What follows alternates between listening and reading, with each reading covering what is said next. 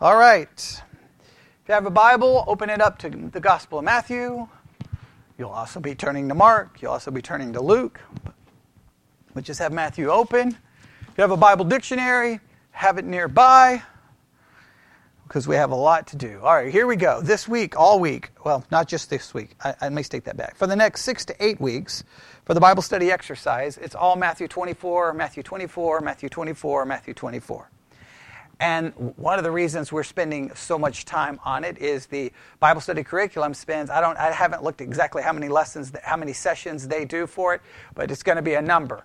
We started a week early uh, because we're actually supposed to be doing a special focus for this week, but I skipped it and went to the Matthew twenty-four, only because Matthew twenty-four is filled with lots of difficulty and complications. Let me just read some of the complications that is talked about in a book called The Last Days According to Jesus, all right? Um, on page twenty-nine of this book, I believe it's twenty-nine, they say this: what did Jesus teach on Mount Olivet? Just go ahead and write down the phrase Mount Olivet, because we're going to need that uh, this evening, all right?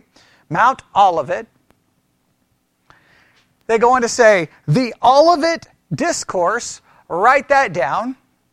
Write down Mount Olivet and Olivet Discourse, because these are obviously going to be important terms as we get into Matthew twenty-four. It says, takes its name from the place where Jesus delivered it. So Olivet Discourse is taken from the name of the place, Mount Olivet, where Jesus delivered it. The discourse is recorded in all three synoptic gospels. Are you ready? Write these references down. Matthew twenty-four, Mark thirteen, and Luke twenty-one. Now stop right here. This is significant, because I'm getting ready to explain to you how comp- all the controversy surrounding Matthew twenty-four. Matthew twenty-four is very complicated. There's lots of disagreement. There's lots of controversy. So immediately we realize we may need Mark and Luke to make sure that we know everything said in this discourse so that we have a proper understanding. Does that make sense? That could, I'm not saying it's going to clarify everything, but it may be something that we have to look at. So we're going to be doing a lot of cross-referencing uh, between those three.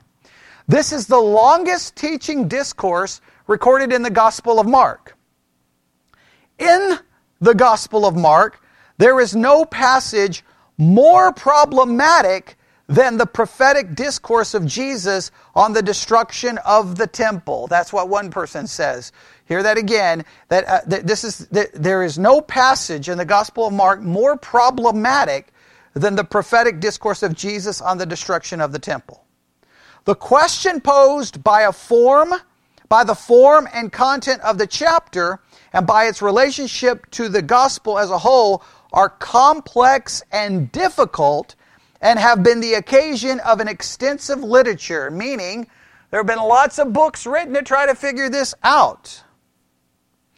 What is said here of, of, Math, of, of Mark could be said of Matthew and Luke. In other words, you could say that this discourse, um, it, there is no passage more problematic in Matthew, Mark, and Luke than the discourse of Jesus on the destruction of the temple. No passage more problematic. That's saying a lot. There's a lot of difficult passages in Matthew, Mark, and Luke. To say this is the most problematic means there's something going on. Now, the minute I say that, people will be like, it's not problem, it's not that difficult, it's super simple. And, well, that, you know, I, well, I'm glad you've got it figured out. Maybe you should write a book. All right, here we go. Biblical scholars, now, this is very important. Anytime you find a passage that, like, whoa, nobody seems to agree, there's lots of complications, there's lots of difficulties, you can almost guarantee what someone's going to do. Someone's going to come along and go, doesn't belong. It's not authentic. That's almost a go-to, because you don't know what else to do with it. It's just, there's just no way. It doesn't belong there. It just doesn't belong there. Right? So let's let's see what they have to say here. Biblical scholars have questioned the authenticity of the discourse, which has been called the small apocalypse. You may want to write that down. The, the, all all three. all Matthew, Mark, and Luke, right? They're all referring to the same thing, that uh, they've questioned the authenticity of the discourse, and it's sometimes called what? Small apocalypse.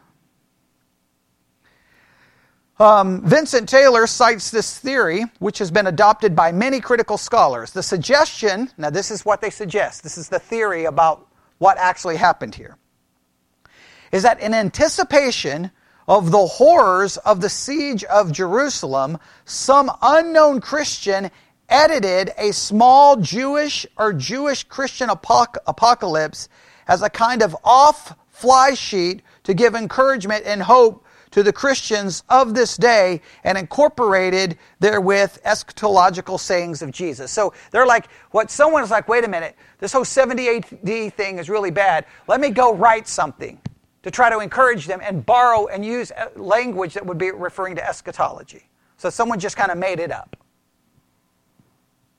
All right? So in other words, it wouldn't be really the words of Jesus. Basically, to try to give encouragement. To try to give encouragement. All right? And then claimed it was about Jesus. I guess, maybe, or... Yeah, and then claim, and claimed that Jesus said it. Right, yeah, so... would be lots of problems. So supposedly it was edited by a small Jewish or Jewish Christian, uh, or, or some unknown Christian edited a small Jewish or Jewish Christian apocalypse as a con- so I guess it, it was they found a Jewish apocalypse and then they took it and edited it to make it look like it came from Jesus. But either way, so I guess they took it. So I guess in a sense we shouldn't say it's not. It's not that they necessarily made it up. They found something that had been written that was kind of apocalyptic and said, "Oh, let's make this apply to the destruction of seventy A D and we'll give it to Jesus." So, in other words, the original writing had nothing to do with the destruction of the temple. It was. It had to do with who knows what. We wouldn't know the context, right? Which would make it really complicated, right?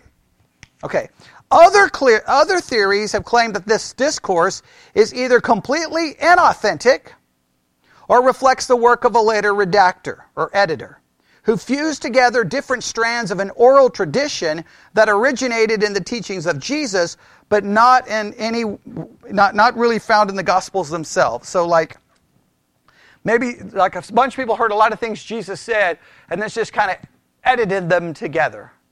And just kind of put them together and, well, how do they really fit together? Do they're supposed to fit together? And have all kinds of problems, all right?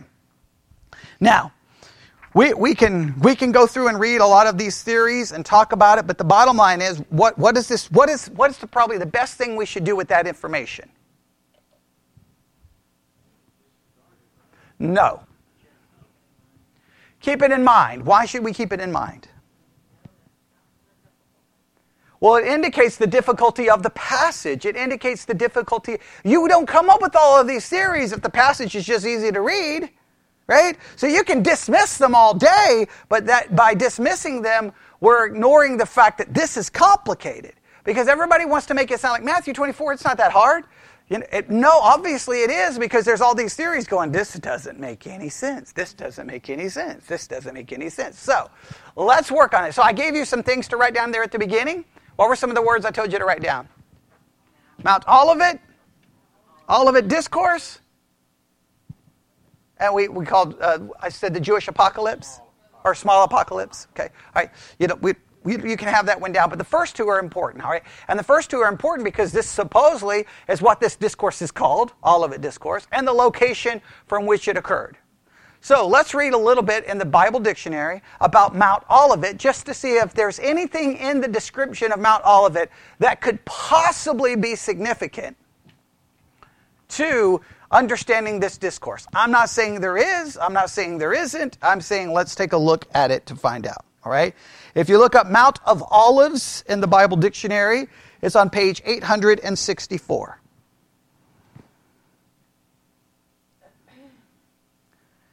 eight hundred sixty-four, all right? Okay, everybody good to go? All right, let's see what we can find. A north to south ridge of hills, east of Jerusalem, where Jesus was betrayed on the night before his crucifixion. This prominent feature of Jerusalem's landscape is a gently rounded hill rising to a height of about eight hundred thirty meters or two thousand six hundred seventy-six feet, overlooking the... All right, that's pretty significant, isn't it? I'll show you why it's pretty significant. Go to Matthew chapter twenty-four, verse one. Go to Matthew chapter twenty-four, verse one.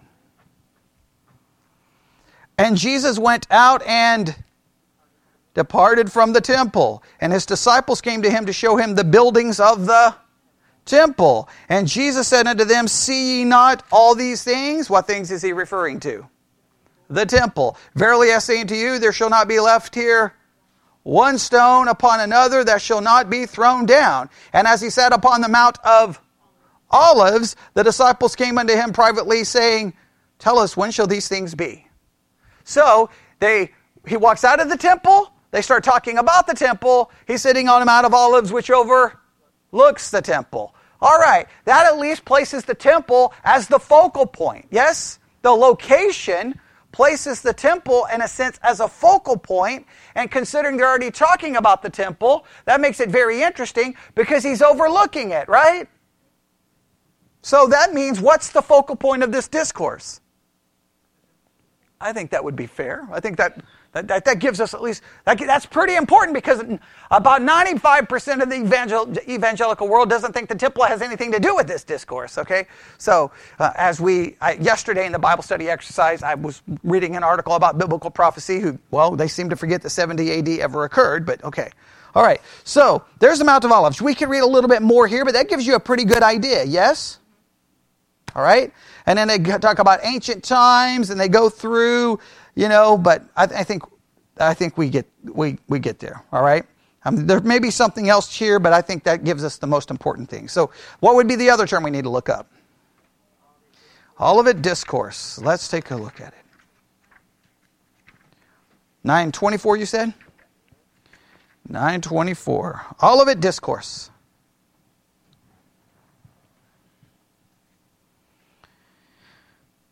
Jesus' discussion, here's, here's the entry. Is everybody there?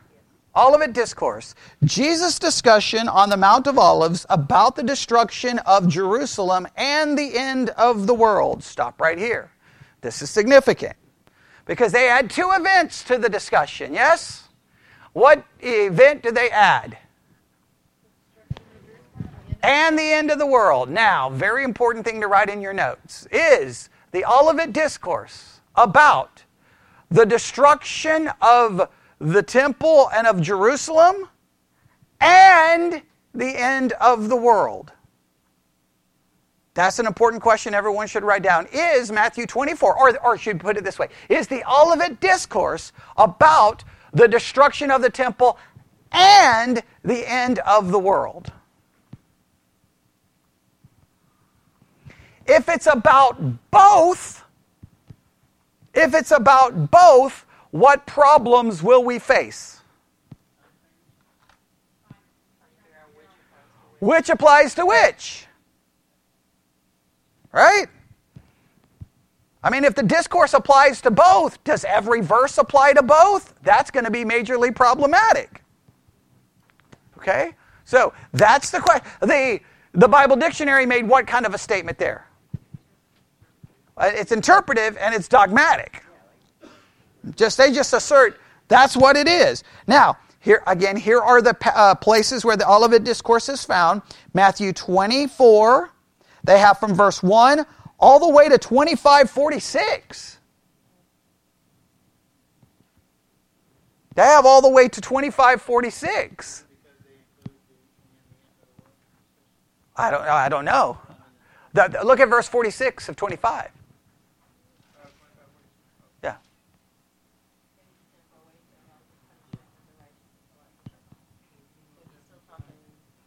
So their argument. So their argument is that his discussion goes all the way to twenty-five forty-six. Now, why is that significant? One is a long discourse, and it may be the end. Maybe there's parts later on in the discourse that could be very critical in interpreting the first part, right? Could could be could it be an interpretive challenge? Yeah, I don't see. So I think in Matthew, would everyone agree that if you go from twenty-four one, right? I, I, I'm just, I lost my, uh, what happened here? What page is it?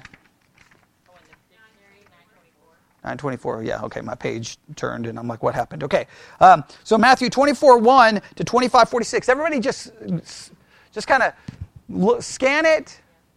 Do you see any interruption? All right.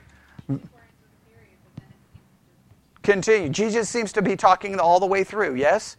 So that would mean for me to understand the Olivet Discourse would require me to understand everything from Matthew twenty-four one to twenty-five forty-six. That is significant. Everybody got that? Yeah, all of twenty-four and twenty-five. Okay, so does that make sense? All right. Now, they say it also is recorded in uh, Mark thirteen, verses one through thirty-seven. Mark thirteen, one through thirty-seven. Do you see a, a possible issue here? How many verses in twenty-four? Uh, Matthew twenty-four? fifty-one. How many verses in twenty-five? Mark is a what? Edited, edited, edited version of it. Now, so what question should we have about the Mark passage? Does it contain information not found in the Matthew twenty-four passage? Right? Has everybody got that? Right. I think that's significant. I think we're we're trying to do a fair.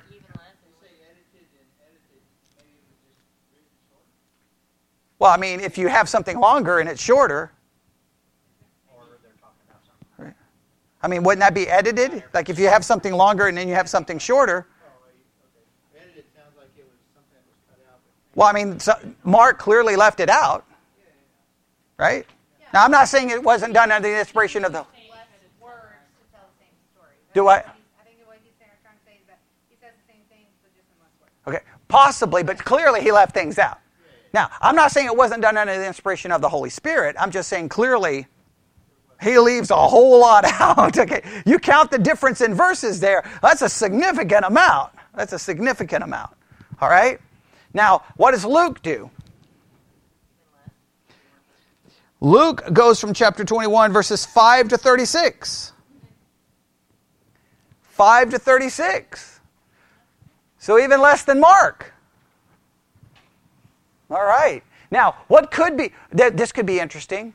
Well, actually, that wouldn't be interesting, and, and that would just confuse everybody. I'm not even going to mention that. Okay, not even going to mention that. All right, I'll mention that. I mean, I got eight weeks to confuse everybody. I'm not going to start start now, okay? But, all right, right out the gate. I mean, I've already thrown enough in, at you. But, okay, so we got three accounts of the same discourse, but radically different tellings of the discourse, yes? So, the most important thing we have to figure out is what's the difference in the discourses. Because if there's, because, and I'm not saying that it's going to be anything like, whoa, you know, oh, this is the revelation we needed. But if there is something different that is absolutely significant in interpreting all of them, we have to find it. Okay? Like anybody wants to start arguing with Matthew twenty-four, we got to make sure that everything in those other passages, there's nothing going, wait a minute, that changes everything. Right? That's going to require some clear, some serious cross-referencing work, yes? All right, so keep that in mind, all right? What else do they say? In response to Jesus' prophecy that the temple would be destroyed, the disciples asked when this would occur and how they would know it was about to happen. Please note, what is he responding to? Jesus gives a prophecy that the temple is going to be destroyed, and the disciples asked when, when this would occur and how would they know. Jesus is responding to those questions. The disciples believed that the temple would be destroyed at the end of the world when, among other things, Jesus would return. Stop right there. Why is that significant?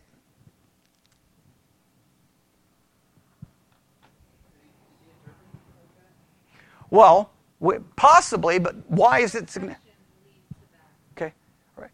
This is very important. Remember at the beginning of the entry for the dictionary, they said it, this, this section is about the temple, and the end of the world. And this guy right here is putting them together, right? Well, that statement he's... well I, what he's doing here, I think is I think is important, is he's possibly explaining why the end of the world is even being mentioned. Because in the disciples' mind, the destruction of the temple would occur at the end of the world. Now, why is that significant? That maybe this is not about the end of the world. The only reason the end of the world is being mentioned is because in the disciples' mind, the destruction of the temple is the end of the world. So in other words, the, the chapter may not be about the end of the world. It may be that they think it's about the end of the world, and Jesus is answering, he's giving his response, but he's not necessarily saying, oh yeah, this is going to be the end of the world. Like, we, we infer, everyone infers that that's what it's about. Right? Okay, well, yeah, that, that's another thing we'll have to look at. But I just want you to see that if if all that's happening here is some confused disciples going, hey, tell us when this is going to happen, and when is the end of the world? And Jesus just like, okay, I'm going to tell you when this is going to happen. And everything he gives has nothing to do with the end of the world. It has everything to do with what happens at the destruction of the temple. Right? I, we have to at least consider this, yes? And why do we have to consider? Listen, this is so very important before we even proceed. Why is it so important to look at everything in light of seventy A D? Why is it so important to look at everything in this discourse in light of seventy A D? Why is it like absolutely critical to do that? Because it literally was destroyed. And the question is literally about the temple, and he's sitting on the Mount of Olivet overlooking the temple. Yeah, that, and Jesus' prophecy was about the destruction of the temple, right? So everything, and so, and because we know it literally happened, then before we start looking for something that hasn't happened, we're going to see how all of this relates to what has already happened. That's always the way to do biblical prophecy. If there's a prophecy, my first question is, has it already happened? If I can prove it's already happened, stop. Now, I'm not saying we're going to be able to prove that, but everyone else ignores it. Uh, yesterday in the Bible study exercise I did, the whole article that we read, I read in the Bible study exercise, they quoted Matthew twenty-four, I think, five times or six times, and not one time did they look at it in light of something already happening, but in light of something to come. And you're like, what in the world? They never even mentioned seventy A D one time in the article. Because most... My, It just drives me crazy, but it's like everyone gets to Matthew twenty-four and like, what's seventy A D? Like if you ever sit in a sermon and someone preaches on Matthew twenty-four and doesn't mention seventy A D, that's probably a good sign that that church has got some serious issues. But I've heard, I can't even tell you how many sermons I've heard on Matthew twenty-four where they don't even mention seventy A D. Well, that's not even coming close to doing biblical study in any way, shape, or form. All right? Does that make sense? All right. Now, where did we stop? So the, uh, the, t- the disciples believed the temple would be the destroyed at the end of the world, and among other things, Jesus would return. This is why Matthew records the two questions. When will these things, the destruction of the temple, be, and what will be the sign of your coming and of the end of the age? Yes, because they group all of it together. Does everybody understand that? The, in the disciples' mind, all of this has got to happen together.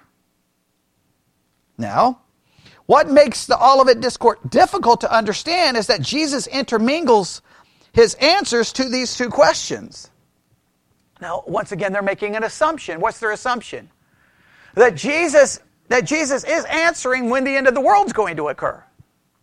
But, but that's assuming that Jesus is doing that.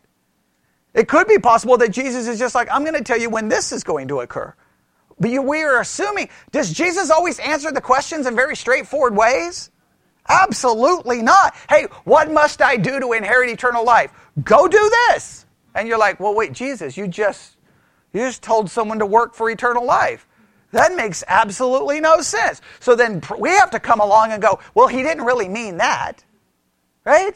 So if, if we can give lots of examples where Jesus, where, where Jesus answers a question and we're all kind of like going, what in the world? So I think we got to be careful here to assume that he's answering the end of the world question. He may just be answering the destruction of the temple question.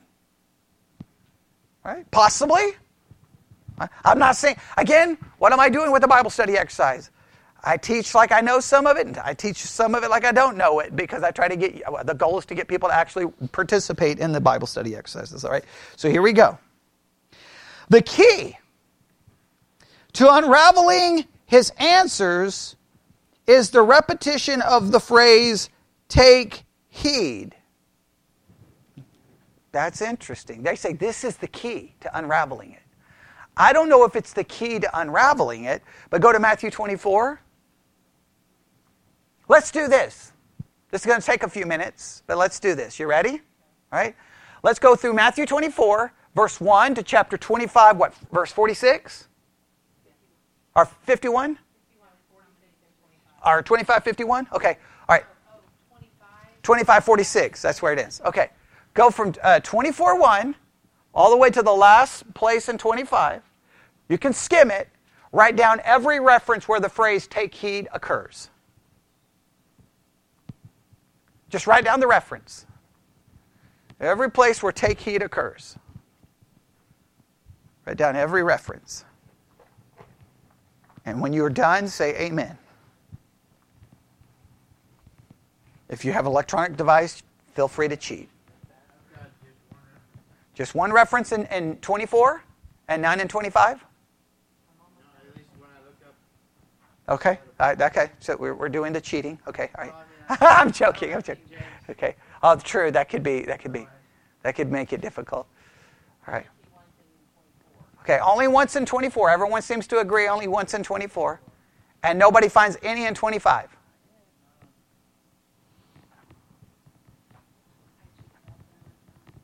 Okay, everyone go to... I'm still looking. Okay. Okay. Okay. I I just like to say you're cheating. That's not... Okay. All right. Does everyone agree only once in Matthew twenty-four and twenty-five? Okay, go to Mark thirteen. Go to Mark thirteen. And what are we looking for in Mark thirteen? Verses one through thirty-seven. Write down the references, though. Write down the references. Someone write down the references. Well, they can... Someone have them written down. Okay, write down the references. Because when, when something makes a claim like this, then our job is to, is to look it up and see.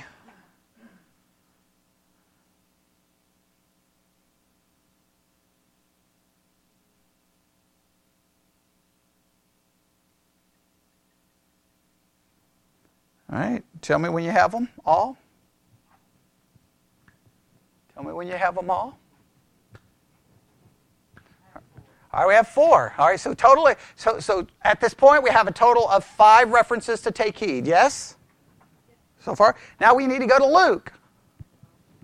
Let's go to Luke twenty-one uh, five through thirty-six. Luke twenty-one five through thirty-six. How many times does take heed occur there?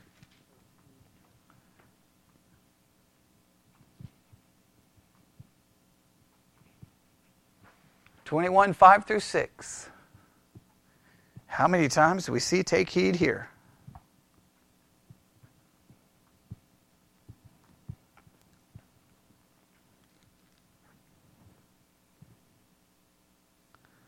twenty-one, five through, uh, I said twenty-six.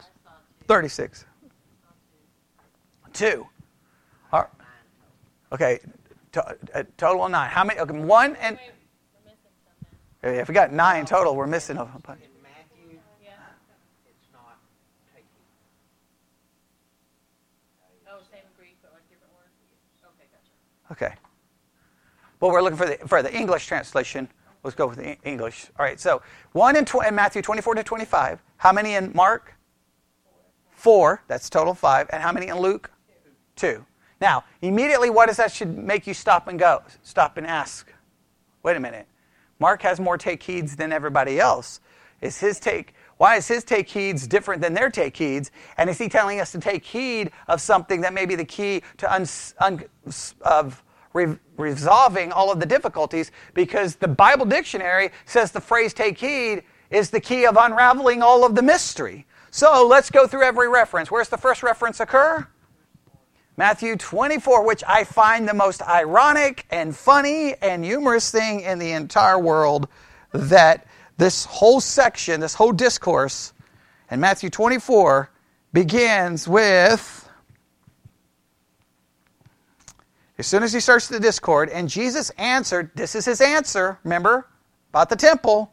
And he said unto them, verse four, twenty-four four, take heed that no man deceive you.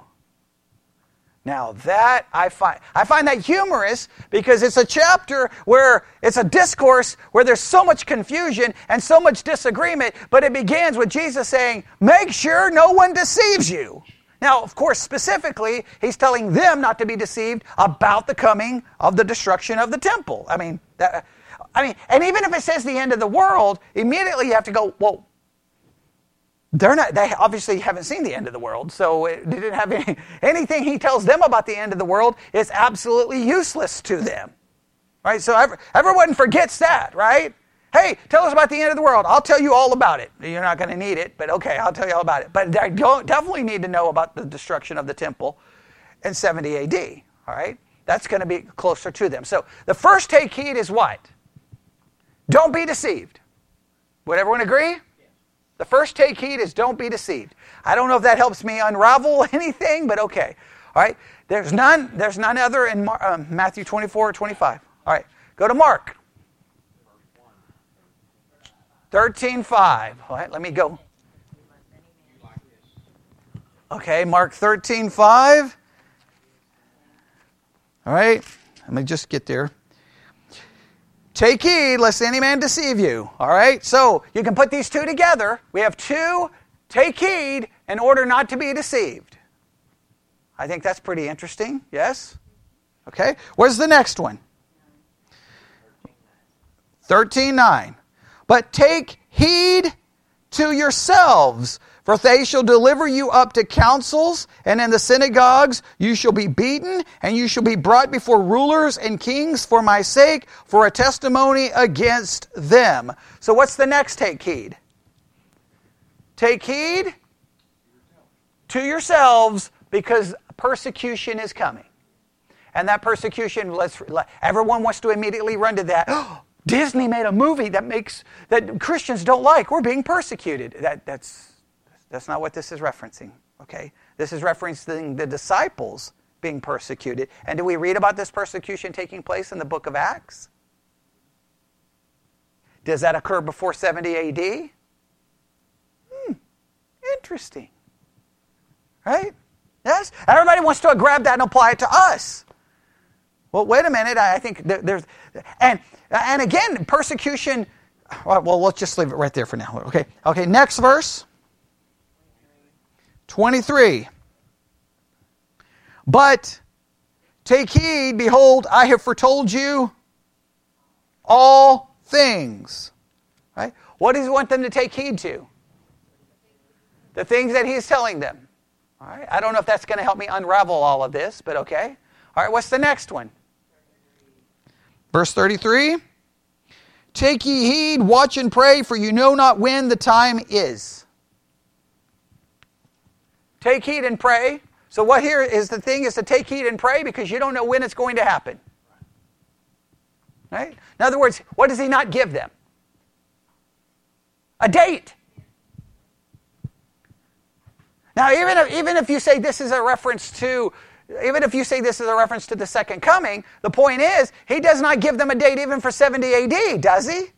No. Right? He doesn't give them a date. So take heed. You don't know the time. All right, next. Luke twenty-one eight.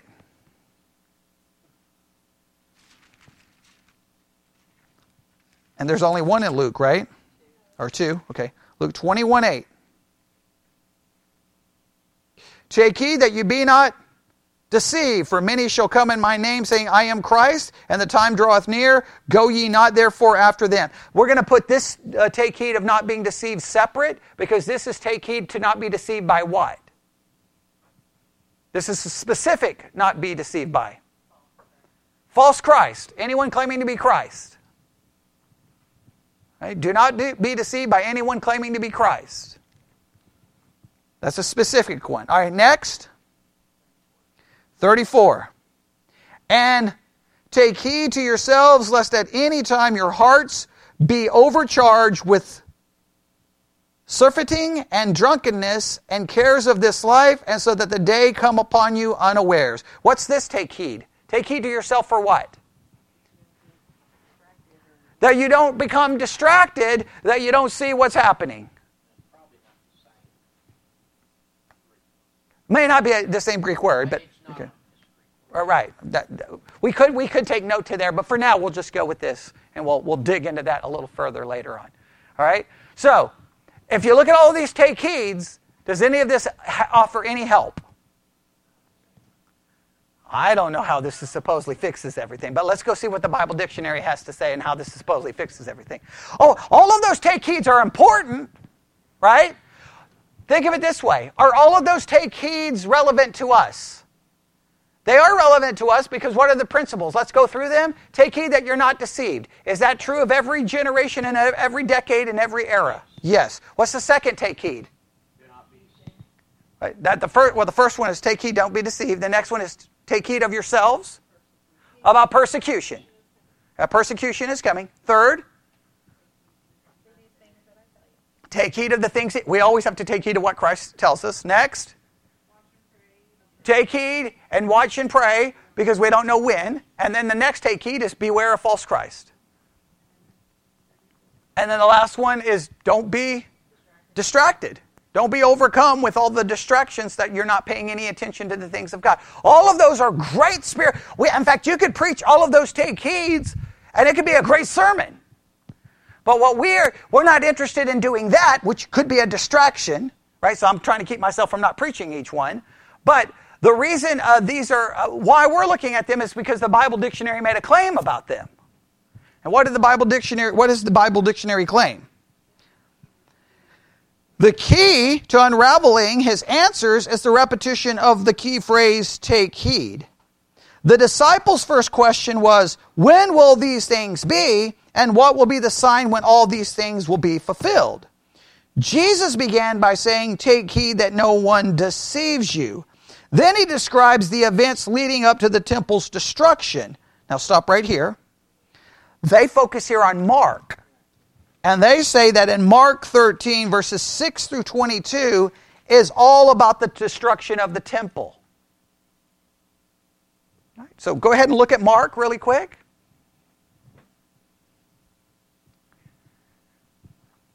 They, they, they jumped away from Matthew twenty-four relatively quick, which is interesting. Okay, why did they go away from Matthew twenty-four? Okay, but they go to Mark, all right? Okay, they say Mark thirteen, verses six to what? twenty-two is all about the destruction of the temple. So what's the qu- answer we should, what's the question we should ask next? Why did they stop in twenty-two? What happens in verse twenty-three that changes their mind? Take heed.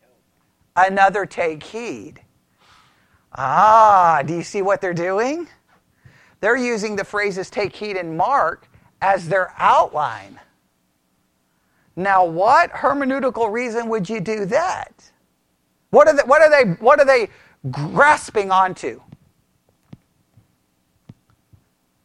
What are they grasping onto? A repeated word. So they take a repeated word and outlining the section based off the repeated word. What's the problem with doing this? Well, they had to go to Mark to do it because it doesn't happen in Matthew. So how can you just artificially say, this is where the destruction of the temple stops, because in Mark, it ta- the next take heed occurs here, but the next take heed doesn't happen in Matthew, so how in the world are you... A- this, this is a weird hermeneutical approach. Do what?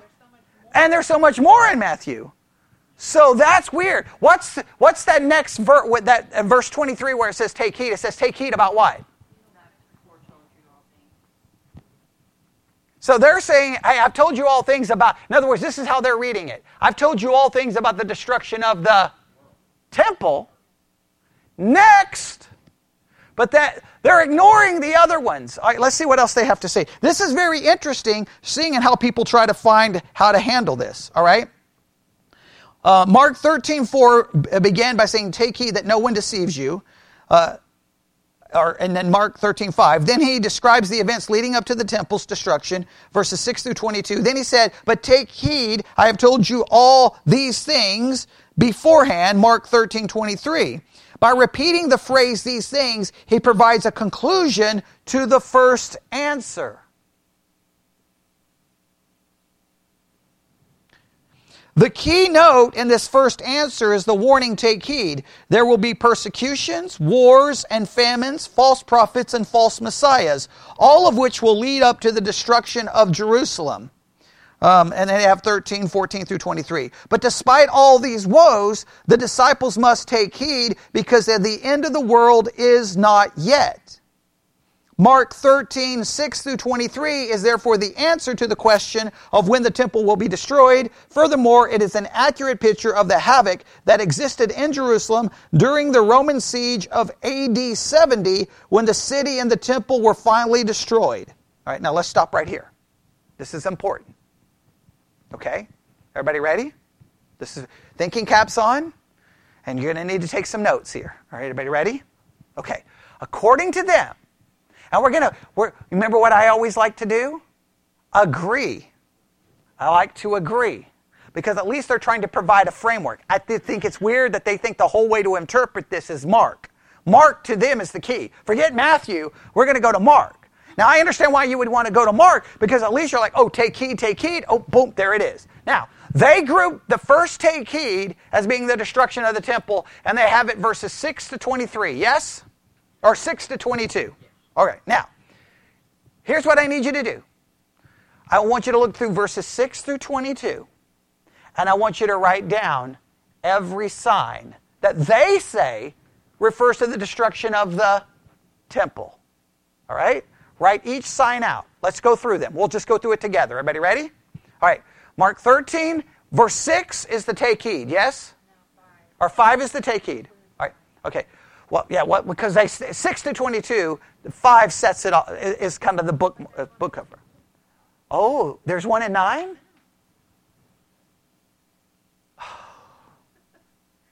All right, they just ignored that one. That is fascinating. Okay, I didn't even catch that. Good catch. All right, but we'll play along. All right, so the first the first sign is v- verse six, yes? Okay, what's the... Okay, so the first sign, the first sign is many will come in his name claiming to be Christ, uh, or just call false Christ. False Christ. So the first sign is a false Christ. All right, everybody got that? Is a false Christ. All right. Oh, I, I didn't even realize what they did. I'm glad you caught that, Twyla. That, that is, that, that's, that's even more irritating. But okay, I'm going to play along. I like to play along. So now the first sign is a false Christ. Second, you shall hear.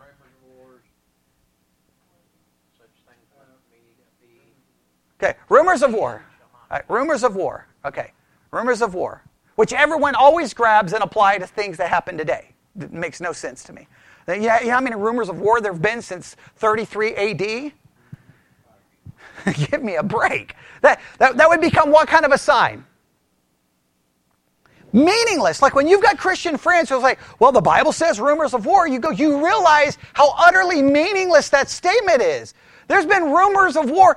There's been hundreds of thousands of rumors of war since thirty-three A D. That means the sign is absolutely useless today. But it would have meant something between thirty-three and seventy. That's a short amount of time. And obviously, as Rome is marching towards Jerusalem, I think the rumors are going to get loud and you're going to be like, I think I see what's coming. We're all going to die, okay? All right, so, all right, so we got false Christ, rumors of war. Next.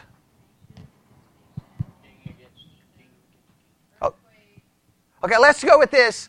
So we have rumors of war, and then we basically have nation against nation. We have war. Agreed? You want to separate those? Is everybody like that? Okay. What's after nation against nation? Earthquakes. I have earthquakes. Write down earthquakes. Now let me just show you how utterly ridiculous that one is if we apply it to today, because uh, someone sent to me, if I can find it. Yeah. Between nineteen hundred and twenty fifteen, there have been more than ten thousand strong earthquakes around the world. Yeah, that's just from nineteen hundred to twenty fifteen. ten thousand. So when someone, there's an earthquake and someone says, that's a sign of the end times, you're absolute, I'm sorry, you're drinking. When you've got ten thousand just between nineteen hundred and twenty fifteen, the sign means absolutely nothing. It'd be like, the sign of the end of the world is wind. Well, the wind's blowing every day, it, okay, right? It would mean nothing, right? It would be meaningless, right? So, so what do we have? Let's go through them again. The first sign, false Christ. Second sign, rumors of war. Third, war. Fourth, earthquakes. Fifth, famines. I mean, there's been famines f- forever, right? Okay. Forever. So we got famines. Then they put trouble. Okay, we can just say, the world's been filled with trouble since forever. Okay, that's not helpful. Okay, is there any more?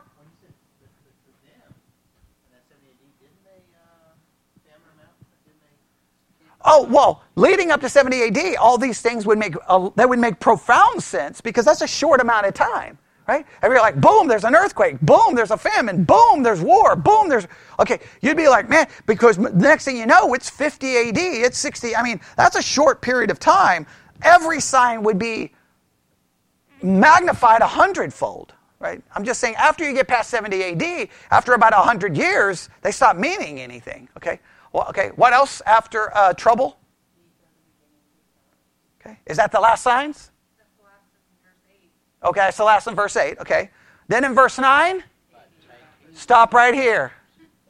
This is where their hermeneutic begins to fall apart. Their argument is the first take heed and the take heed in twenty-three offers the bookmark. They ignore the take heed in the middle. Okay, but let's continue their signs. Okay, take heed of what in verse uh, nine? Persecution. Persecution. All right, so write down persecution as a sign. Okay, well, they will, but I'm just saying, well, well I'm going to read that in a minute. I'm just saying that their initial argument is that it's book, the, the, it's bookend. That's their initial argument. I know they're going to explain it. I'll read their explanation after we work through it. Okay. All right. Everybody got the persecution? All right. Again, how long has per- Christians been persecuted? Yeah. So, again, it's a sign that doesn't mean anything today. It would have meant something between thirty-three and seventy A D because the book of Acts is all about persecution, right? Okay, so what's after persecution? Ooh. We just run to a first issue. According to the Bible dictionary, all of this is about seventy A D. And they say the gospel must be preached among all nations. Go ahead and write that one down. The gospel must be preached to all nations. This one is our first big problem. Yeah, well, I'm gonna, yeah, I'll read what they say in a minute, but I'm just saying for us stopping and thinking about it, we have to ask ourselves, wait a minute, was this fulfilled before seventy A D? Now, we've tried to answer this question in the past. We looked at maps, biblical maps, and we're like, well, I don't know. Did Paul go to every known area? How do we interpret this? Right?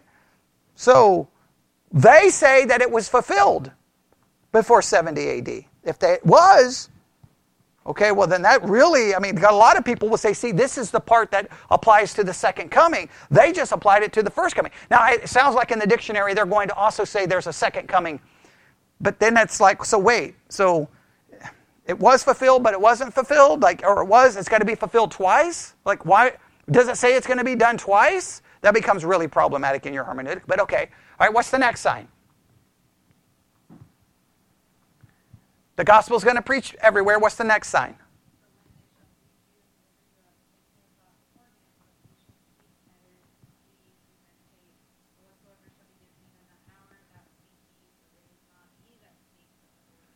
Right.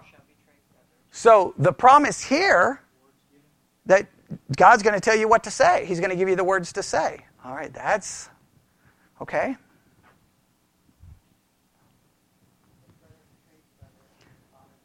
Okay, there's going to be a, there's going to be betrayal among within families. Going to be betrayal within families. All right, what verse are we at? Twelve. Man, we got a long ways to go here. Okay, we got, we're trying to hurry. Okay, what's the next sign? Going to be hated. So hatred from the world. Hatred from the world. What's the next verse? Or next sign? When you see the abomination of the desolation spoken by Daniel, the prophet, standing for an odd. Okay, abo- uh, the abomination of desolation. Just write that down. Yeah. Abomination of desolation is the next sign. Abomination of desolation. They are, they are saying this is all, all points to what? This is all for the destruction of the temple. You'll see why I'm doing this, okay? You'll see why in a minute, all right? Next. Yeah,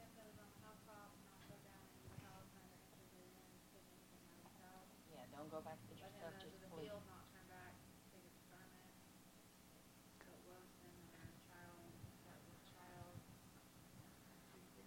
Okay, let, let, let me summarize this one. They're obviously going to see the danger. When you see it, leave. All right, so the sign is they're going to see the danger, leave, flee. Wait a minute. This goes back to the discussion we've been having on a couple of weeks or the uh, podcast. You, if you're under a situation where you're in threat, it's okay to leave. Okay, it's okay to leave.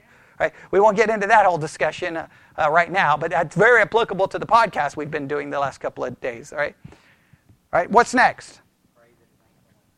Okay. All right. Okay. Okay.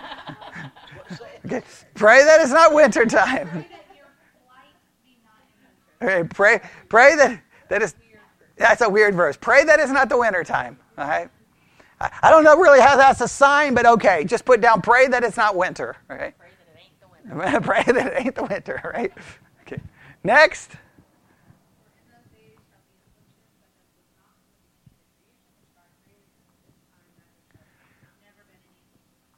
This one is where it's like, I don't know why they're applying this to seventy A D. Right? What verse is this?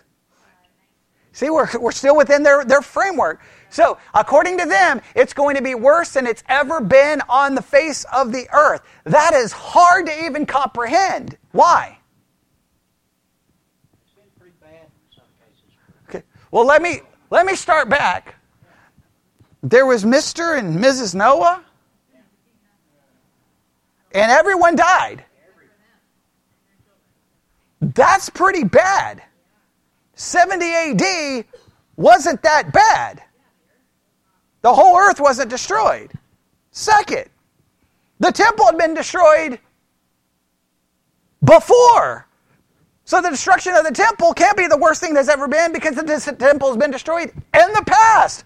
That one is weird. Okay? All right, what's next? Go ahead and you put that, though, worst than the world's ever seen. What's next?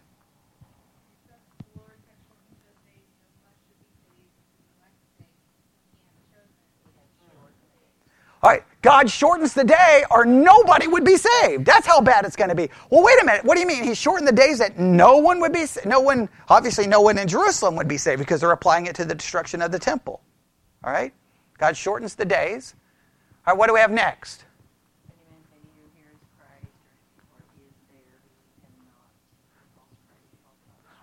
We'll put we'll put claims of Christ appearing. Okay? False claims of Christ's appearance.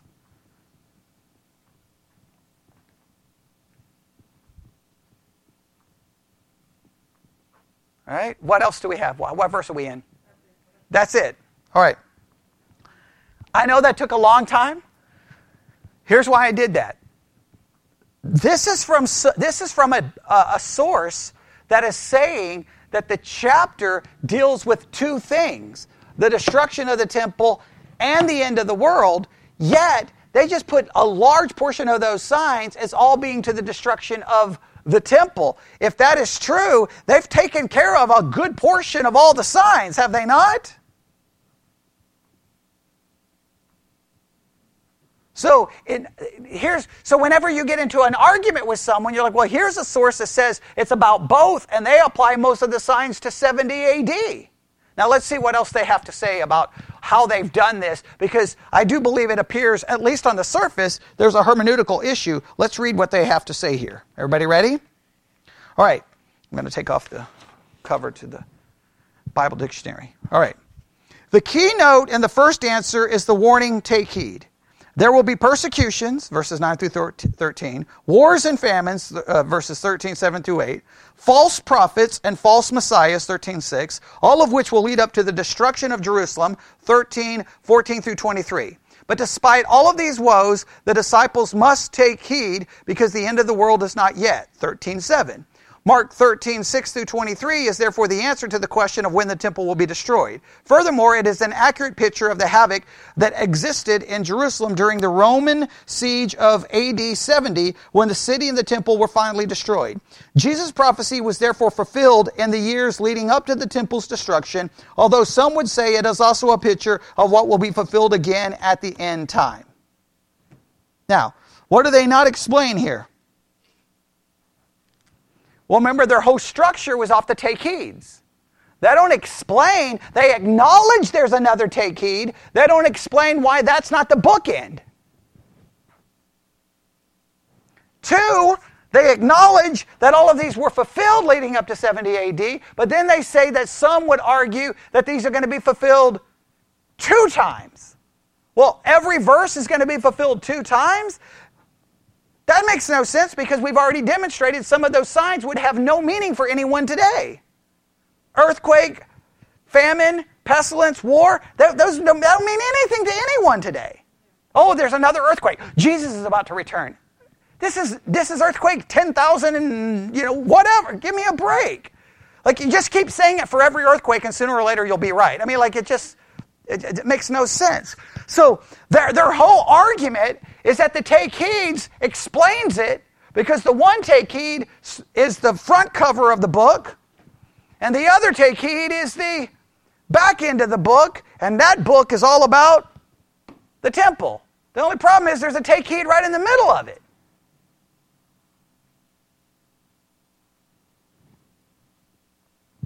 That's a that's a weird approach, is it not? Question, what signs take place? At, so the first heed is in verse five. The second heed is in verse nine. Is there any question that, the, that all the signs before the second take heed are clearly could be applied to seventy A D only? Would everyone agree that all the signs between six and nine or six and eight would all could be up, explained to, take, to seventy A D only? All right, what's the next sign after verse nine? Or what's verse nine? Okay. So well, that would all apply to seventy. See, so that doesn't even work. Yeah. So I was hoping maybe that take heed is the bookmark or is the, is the back cover. It doesn't work. So for them to say that figures everything out, that is the most confusing. That, that does, that, is that any help? I, I don't see it as any help. Let me finish this, all right, and then we'll have to stop. All right. The disciples had assumed that the temple would be destroyed only at the end of the world. They were mistaken. And Jesus said that despite all these woes leading up to the temple's destruction, when it happens, the end of the world still will not be in sight. Therefore, in Mark thirteen, twenty-four through twenty-seven, he answers the next logical question, what signs will precede the end of the world? So according to him, according to them, uh, Mark thirteen, twenty-four through twenty-seven are the signs for the end of the world. All right? What signs are listed in twenty? Well, no, we don't have time to do that. We don't have time to do that. Let me just read the rest of this. I, Okay. I was gonna I was gonna get all excited. All right. Yeah, that, that's okay. We we don't have time. We're already over time. But so let me read this. All right. Um, the phrase "in those days" is a common Old Testament expression used when speaking of the end times. In those days there will be signs in the heavens, and, and then Jesus, the Son of Man, will come. We must be prepared for his coming and must not be taken by surprise. In Mark's gospel, Jesus remarked that no one except the Father knows exactly what when that day Christ's return at the end of time will be. Therefore, we must be on our guard. Matthew and Luke close and Matthew and Luke close close with further warnings to wait carefully in anticipation. All right, trying to read that too quick. So, interesting enough, what do they do with the Olivet Discourse? What's their approach to the problem? Ignore, ignore Matthew, ignore Luke. Go to or, yeah, Matthew and Luke. Go to Mark. Look at the one take heed in verse six or five, and go to the take heed in verse twenty-three and say that that all is the signs for seventy A D. Then start in verse twenty-four to twenty-seven. Those are the signs for the end of the world. See, it's not difficult. But they completely ignore the take heed in verse nine. Yeah, yeah. They, they, they, and it, all the way to thirty-seven is the end of the discourse. So they just throw out the rest of it. they, they they identified all the way to thirty-seven as being the discourse, right? Yes? Yeah. So they give the thirty, and but they stop basically the discourse in twenty-seven. Like, I don't know what that is. Well, they mention it, but I'm saying that they stop the, they really stop the discourse right there, and they don't go any, into any great detail. So that doesn't really answer the question. So what have we gained from our work tonight? That one approach is go to Mark, create a weird outline based off the take heeds, but ignore one of the take heeds, and then try to claim that half of it, I, well, I won't even say half, part of it is seventy A D, the other part is the end of the world, and ignore some of the verses that don't seem to fit with seventy A D. Because there's some verses that don't seem to fit with seventy. The gospel is going to preach in all known world. If you can pull that off, okay. Well, well oh yeah, they don't, yeah, they don't even mention the one in. Th- they, they just, I don't know what. That is some arbitrary nonsense. All right. Now, what have we gained from this? I'm going to make sure you understand what we just gained from this. We now have a list of signs that one source applies to seventy A D. That is significant. Because when we start going through these signs trying to figure it out, we know at least some people believe all of those signs can apply to seventy A D. That would be a good number of most of them, right? That if we can fit, if we can make all of them fit seventy A D, we've pretty much resolved a good portion of the mystery. I just don't know if we can make them all. Which ones stand out as the most problematic in that list? The gospel being preached to the world. What's the? Is there any other one that's problematic? The worst affliction ever. Those are two that are majorly problematic. The, yeah, considering everything I read in the Old Testament, this would be hard for me to say that this is the worst affliction ever. So those are two that are problematic. But pre- please note, the problems show up in a passage that some say all apply to seventy A D, even by those who argue part of it deals with the destruction of the world. Like, it's like even people who say this is not all about seventy A D, they even have problems trying to figure out which part applies to seventy A D and which part applies to the world. Because, but why, why do you think they included those? Why do you think they included those in seventy A D?